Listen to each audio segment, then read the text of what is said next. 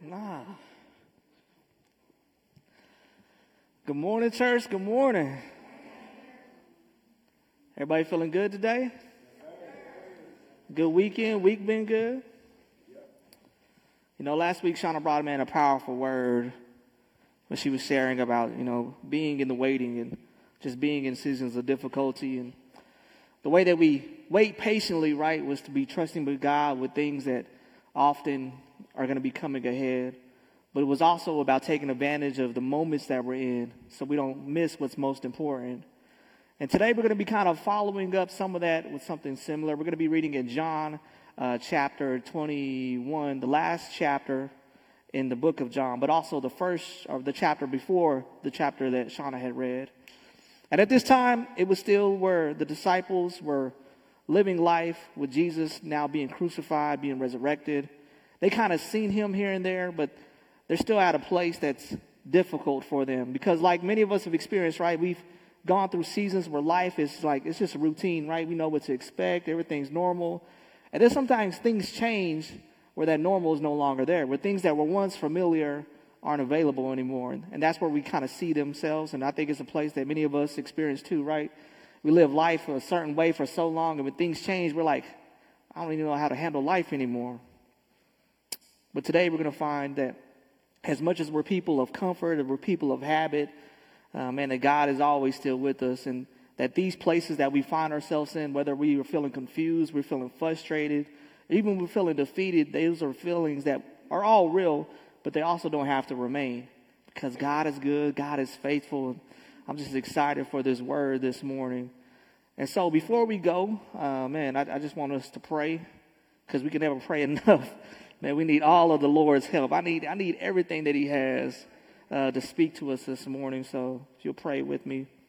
Uh, Father, we just thank you, man, just for the gift of another day. And uh, Father, we don't know what today holds, but we know that you you hold it in our hands, Lord. And so we just ask that you would be guiding us, you'd be speaking to us. Man, that we would be comforted if we need to be comforted, Lord. That we would be encouraged if we need to be encouraged. That, man, if there's something we're struggling with, that today will be a day that we overcome it. Whatever we came in here with, Lord, we ask that we would not leave here the same. That it would be you that would work in us, that would work through us, and that you would just have your way. And so, would you just speak to us through your word? Would you speak through us, man, just through your Holy Spirit? Would you just speak to us this morning? Father, we love you and pray this in Jesus' name. Amen. John chapter 21, I'm going to start off reading verses 1 through 3.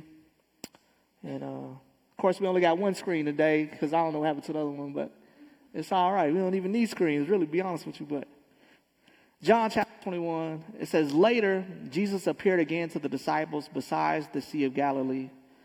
And this had happened, and this is how it happened. I like that. I like how it said, this is how it happened. Several of the disciples were named there Simon Peter, Thomas, nicknamed the twin, Nathanael from Cana in Galilee, the sons of Zebedee and the two other disciples. Simon Peter said, Hey, I'm, I'm going fishing. We'll come too, they all said. And they went out in the boat, but they caught nothing all night. Mm. And so, like I said, they were at a time where, right, Jesus has been crucified. They've been living with Jesus for three years. They've experienced his miracles, they've heard his teachings, and now he's dead. But he's also been risen again. He's also come from the tombs, and he's also came before. In the I want to say the chapter before this, Thomas, one of the disciples, one that was named twin, he was struggling and believing that Jesus really was resurrected, that he was alive. And he told the disciples, they were all sharing a meal, they were hanging out, trying to figure out what to do next. And he told them, like, man, I'll believe whenever he shows me the marks in his hand. And as he's telling them this, and they're talking about everything that had been happening for the past couple days, Jesus did what Jesus does. He showed up. And he told Thomas, man, put your hands right here. Feel it. I want you to see that this is real, like I am real, that I am here. Then the word says that he shared a meal with them. And then Jesus told him something that I think was very powerful. He said, Blessed are those who believe because they see, but even more blessed are those who don't have to see and believe. And I think that's a struggle for a lot of us, right? That we're always looking to believe, and sometimes what we're looking at makes it hard to believe. We could feel like the disciples, where we've gone through life where everything has been so normal, so regular, and then we find ourselves in a place that's unrecognizable and we don't know what to do. We're kind of in a place where, like, well, now what? You know what I'm saying? I've been doing this life for so long this way, and I don't even know where to go from here now. I think that's a place many of us can relate to being accustomed to something that no longer life is the same. It's difficult. The thing is, you have to accept the fact that life is never going to be the same like it once was before. And that's something we struggle with because we always want normal, right? We always want things to be the same. How many of us like change? None of us, right? Nobody likes to change jobs. Nobody likes to change situations. But sometimes things in life happen that you have no choice but to change, that there is no going back to what life was before. And that's where the disciples found themselves. And I think that's a place that a lot of us find ourselves, even right now in this season, where life is never going to be the same like it once was. But that doesn't mean that life can't be good. It doesn't mean that life isn't going to get better. The disciples didn't know what to do. They were trying to process all that had happened. And like many of us, they were in this position. They, and they did something that many of us tend to do. And I want you to take this away this morning. When we're all at a loss, what do we do? We look for what's familiar. We say, man, I don't know what to do in this situation, so let me find something that's going to bring some peace, it's going to bring some comfort. Let me find just something that I know. Because in this position, this place that I'm at today, like I don't, I don't know what to do. I don't know how to handle it. I don't know where to go from here. And we read that everybody was hanging out, and Simon Peter said, You know what? I'm going fishing. And everybody's like, That's a great idea. Let me go with you. I want to be a part of that. Peter returned to a place that was familiar to him, but he didn't go by himself. And that's something that I often share with us, right? Sometimes we don't realize the impact that we have in people and how we could return to something that was familiar, but we could also bring people with us because they're in the same position. They don't know what else to do, too. So we have to be mindful of the things that we're doing because we never know who's going to jump on board and come with us. And Peter went back to something that he was familiar with. They said, Hold up, I'll, I'll go with you. I ain't got nothing else going on. Let me be a part of that. Said, I'll join you. When we're at a loss, we look for what is familiar. We want comfort, we want stability, no matter what that familiar looks like. And that's an important thing to catch and, and to pay attention because what I shared a couple weeks ago, right? I shared that I'm in a season, I'm in a place that is unfamiliar.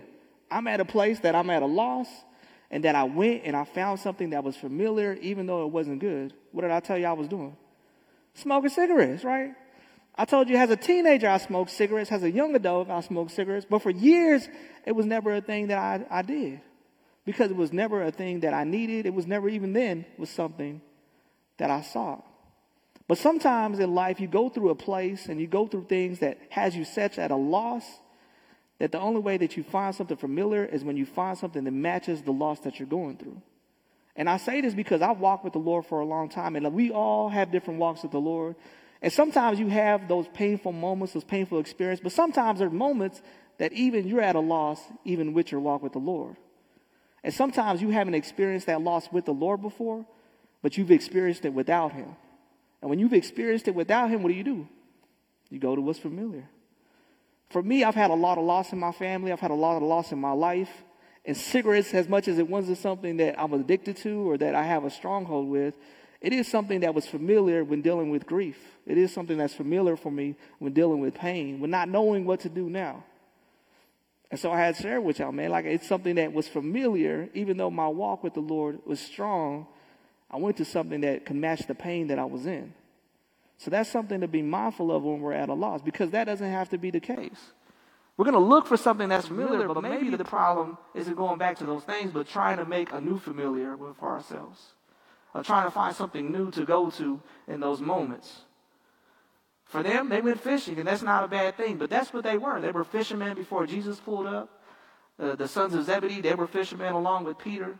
So when they said, let's go fishing, they said, hey, let's, it sounds good, you know. But we have to be careful of the things that go to that are familiar. And fishing's not a bad thing. It's something I do to relax. It's something that I enjoy. But we have to remind ourselves that sometimes, man, we got to be careful of the places that we're going to because sometimes we return to things that we've already been freed from. And if we're not able to catch it and pay attention to it, we're going to be returning to places that don't bear fruit, they don't benefit our life, and they're not going to help our walks.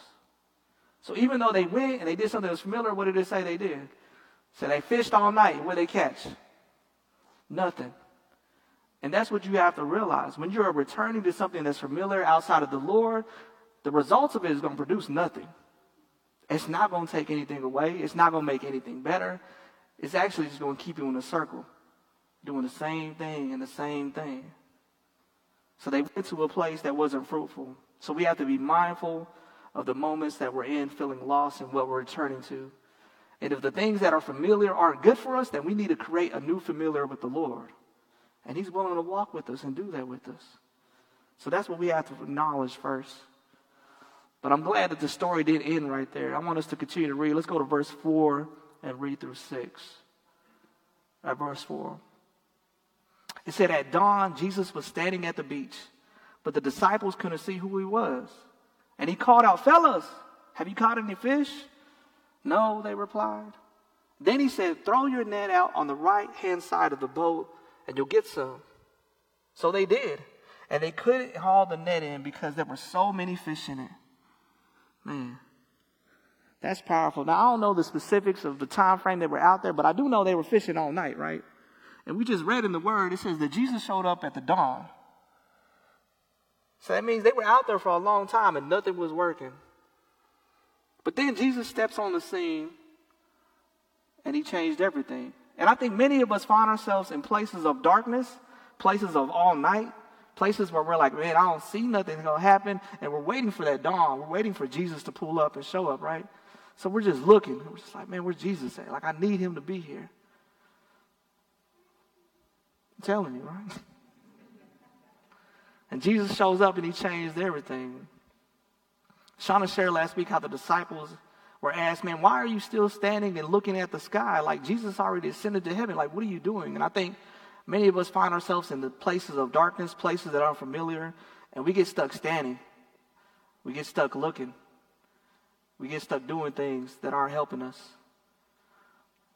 And that's something I want us to, to sit in for a second and really think about. Because we see in this moment, even though they were in that place, they didn't even recognize that Jesus was there. What did he tell them? He said, Why don't you throw your nets that way? And what did they do? They said, All right, why not? They did it. And this is something I want you to receive and take away this morning because it's important. You don't have to have sight to see God move in the present, okay? You don't have to see the day, the dawn come. You don't have to recognize that Jesus is in your situation to see him still move in it. Because what do they do? They listen and they still obey. So you can have obedience in your faith without having the sight to see your situation change. And that's something they did. They didn't realize what they were doing, but that's something that we learn right here. Church, that is so powerful and it's so important.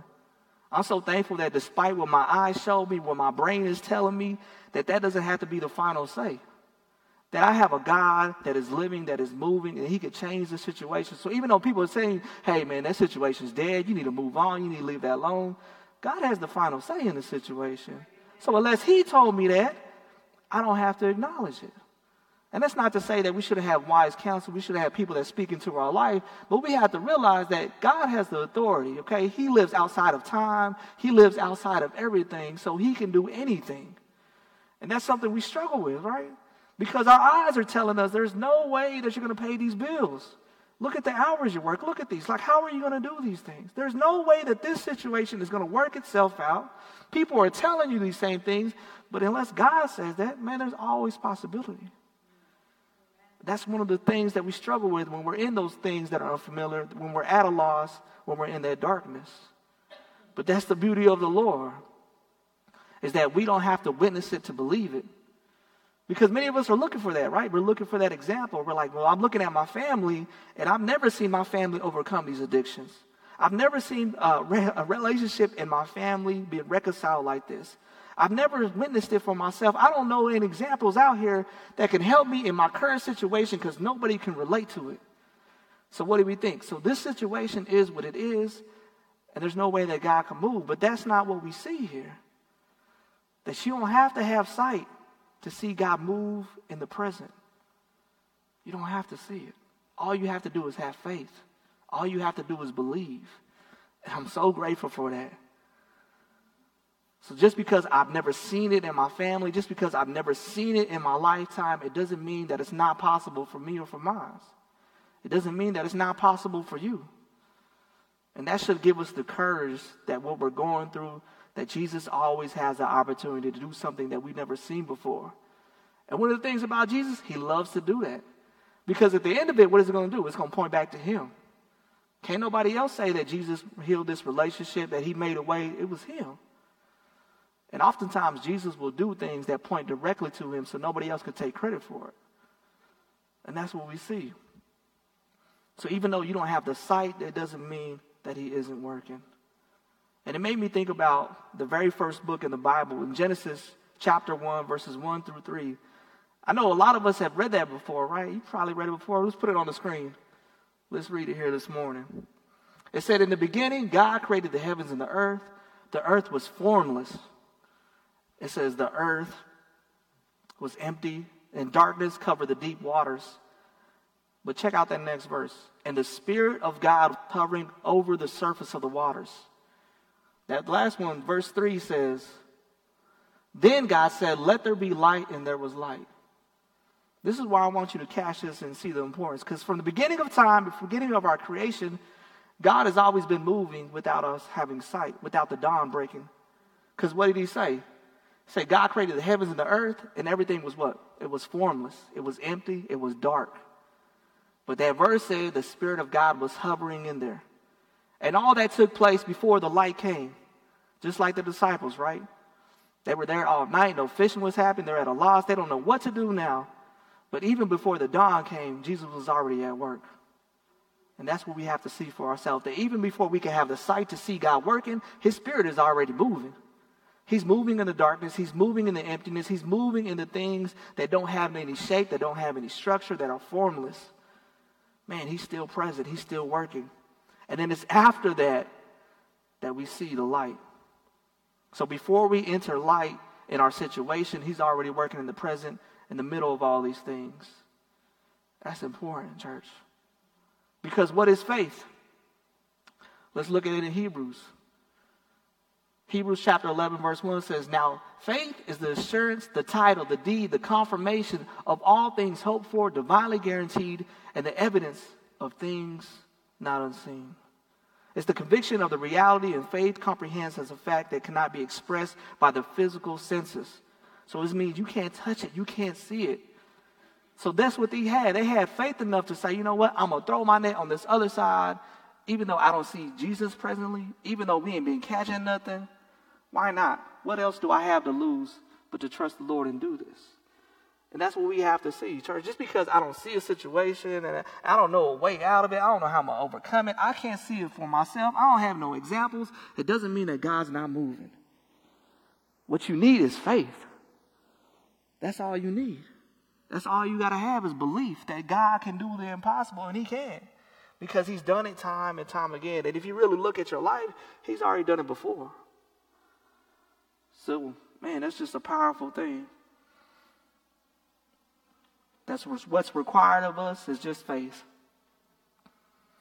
And we could go from catching nothing all night to having so much that we ain't even got enough to put in our net. That it's too much to even haul for ourselves if we just walk in obedience in our faith. Doesn't mean you have to have the sight for it. Let's continue in, in John 21. Let's go to verse 7. Because I want you to see what happens next. It says, Then the disciples Jesus loved said to Peter, It's the Lord. And when Simon Peter heard that it was the Lord, he put on his tunic, for he had stripped it off for work. He jumped in the water and he headed to the shore. The others stayed in the boat and they pulled the, Lord, the load to the net to the shore for they were only about a 100 yards from the shore. And when they got there, they found that breakfast was waiting for them fish cooking on a charcoal fire and some bread. Bring me some of your fish you caught, Jesus said. So Simon Peter went abroad and dragged the net to the shore, and there was 153 large fish. Yet the net hadn't torn. Now come and have some breakfast, Jesus said. And none of the disciples dared to ask him, Who are you? They all knew it was the Lord. Then Jesus served them bread and he served them fish. So what did we just say? Man, Jesus is already working. He's already doing things even before we see it, before it's even revealed to us. Before the dawn breaks, before we have the light, before we recognize him, He already got a meal prepared. He already got a way on the other side. And there's a whole lot that I could really dig into this, but I'm just so glad, just man, for even before our faith catches up with our sight, man, he's already at work. That's such a beautiful thing. But the other thing that I like is that Jesus is already cooking. He's already got things fixed. But what would he tell him? Man, let me get some of that fish. He didn't even need the fish, right? Because he already had the meal prepared.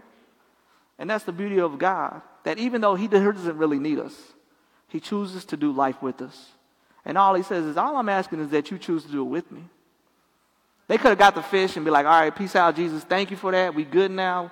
Nah, they sat down, they had a meal. They said, man, what do you need? Like, we got it. It's right here. There's so much we could really dive into that, but I don't want us to miss the next part of the story. So I just want you to see that, that God chooses you, okay? He don't have to, but he does. Jesus chose you to give his life as a sacrifice for you. He didn't have to, but he did. Because that's how much he cares for you. That's how much he loves each one of us. And that's the beauty of the gospel. That's the beauty of his love for his creation. But I want us to continue, and I want us to go to verse 15 and 17 because I want us to read this conversation that Peter has with Jesus. It says, After breakfast, Jesus asked Simon Peter, Simon, son of John, do you love me more than these? Yes, Lord, Peter replied. You know I love you. Then feed my lambs. And Jesus told him, Jesus repeated the question Simon, Peter, John, do you love me? Yes, Lord, Peter said. You know I love you. Then take care of my sheep, Jesus said. A third time he asked him, Simon, son of John, do you love me? And Peter was hurt that Jesus asked the question a third time. He said, Lord, you know everything. You know that I love you. And Jesus said, Then feed my sheep. Three times Jesus asked Peter if he loved him. Now, this is the same Peter that before all this happened, before Jesus was crucified, if you know about him, you know about his story, he says, Jesus, I'm a ride or die. And they're going to have to kill you to kill me. Like, I'm with you in all this. Anything's going to happen. You get arrested, I'm getting arrested. You getting jumped, I'm right there fighting with you.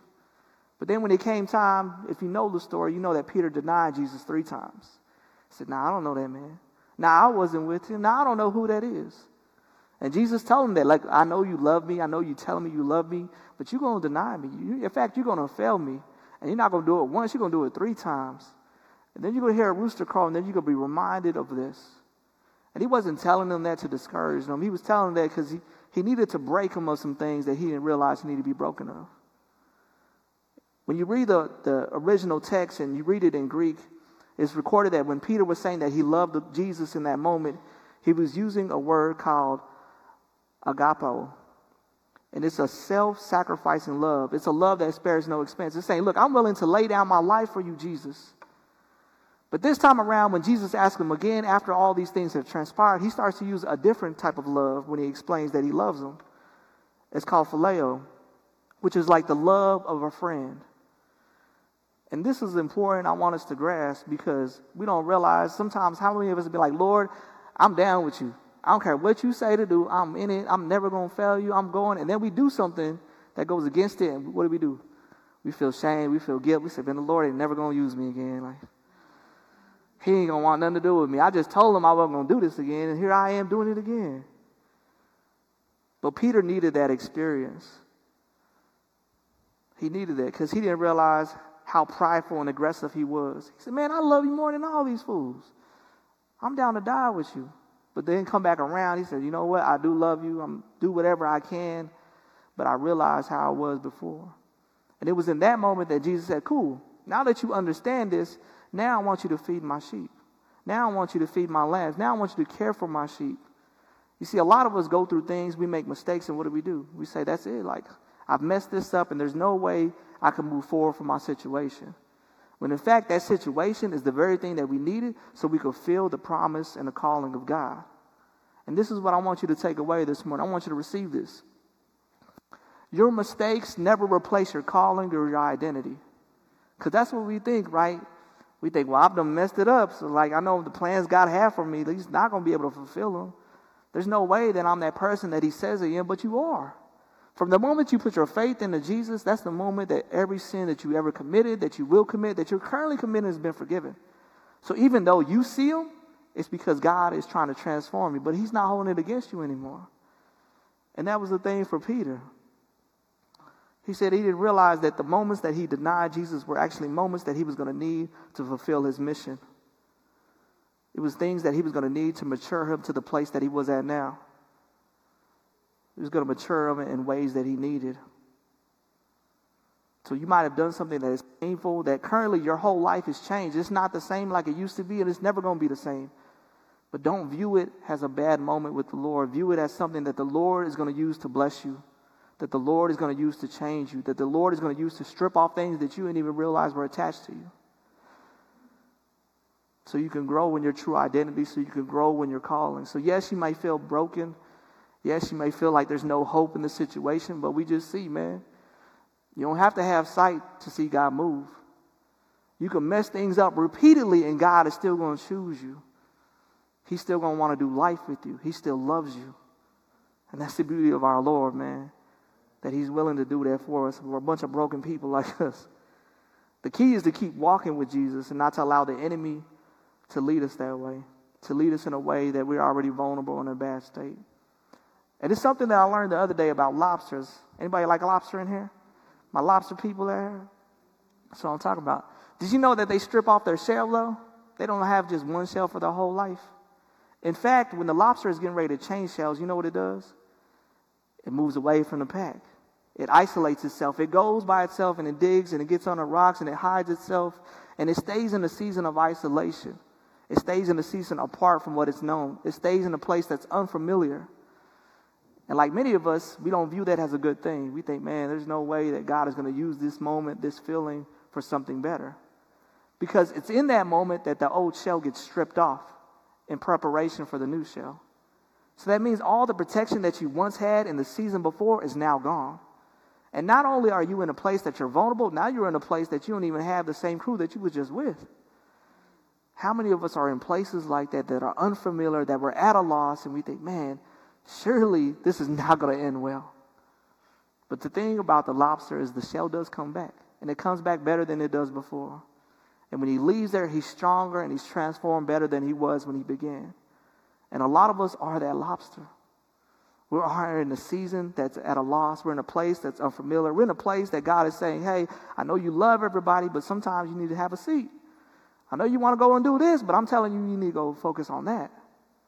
We're like, man, really, Lord? Like, I don't see how it's going to benefit me. Like, you see how vulnerable I am. You see how broken I am. And he's like, no, I know what you are, but I need you to understand who you are in me.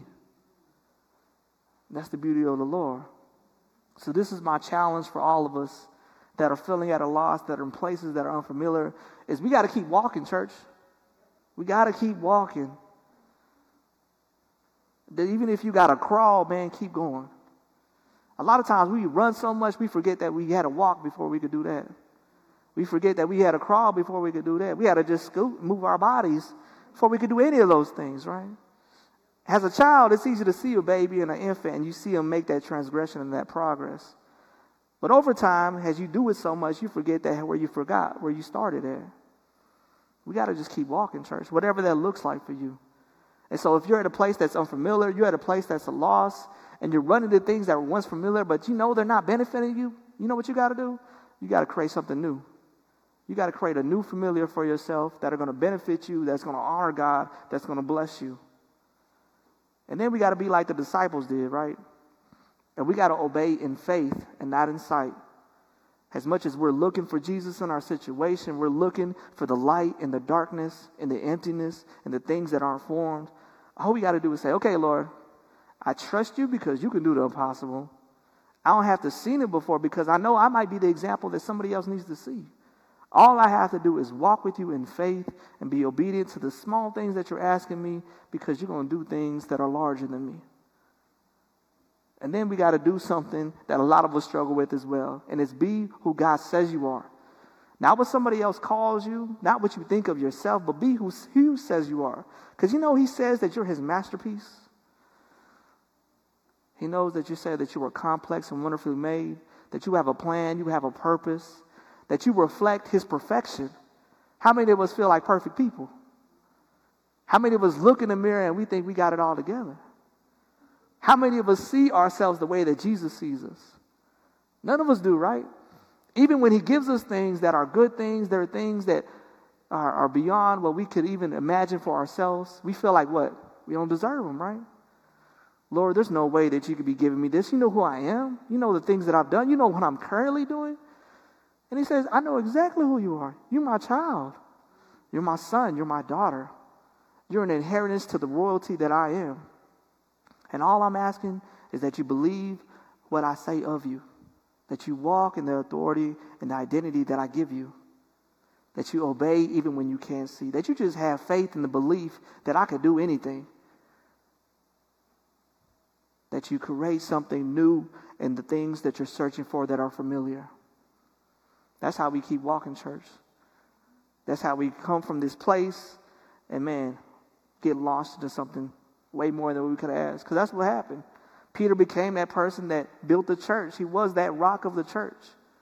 And this next season of life for them, man, they went out and they shared the gospel and they changed the world. People are still sharing their stories today, just like we are. But it went through some hard times, some places that were at a loss, that were unfamiliar to get to that point.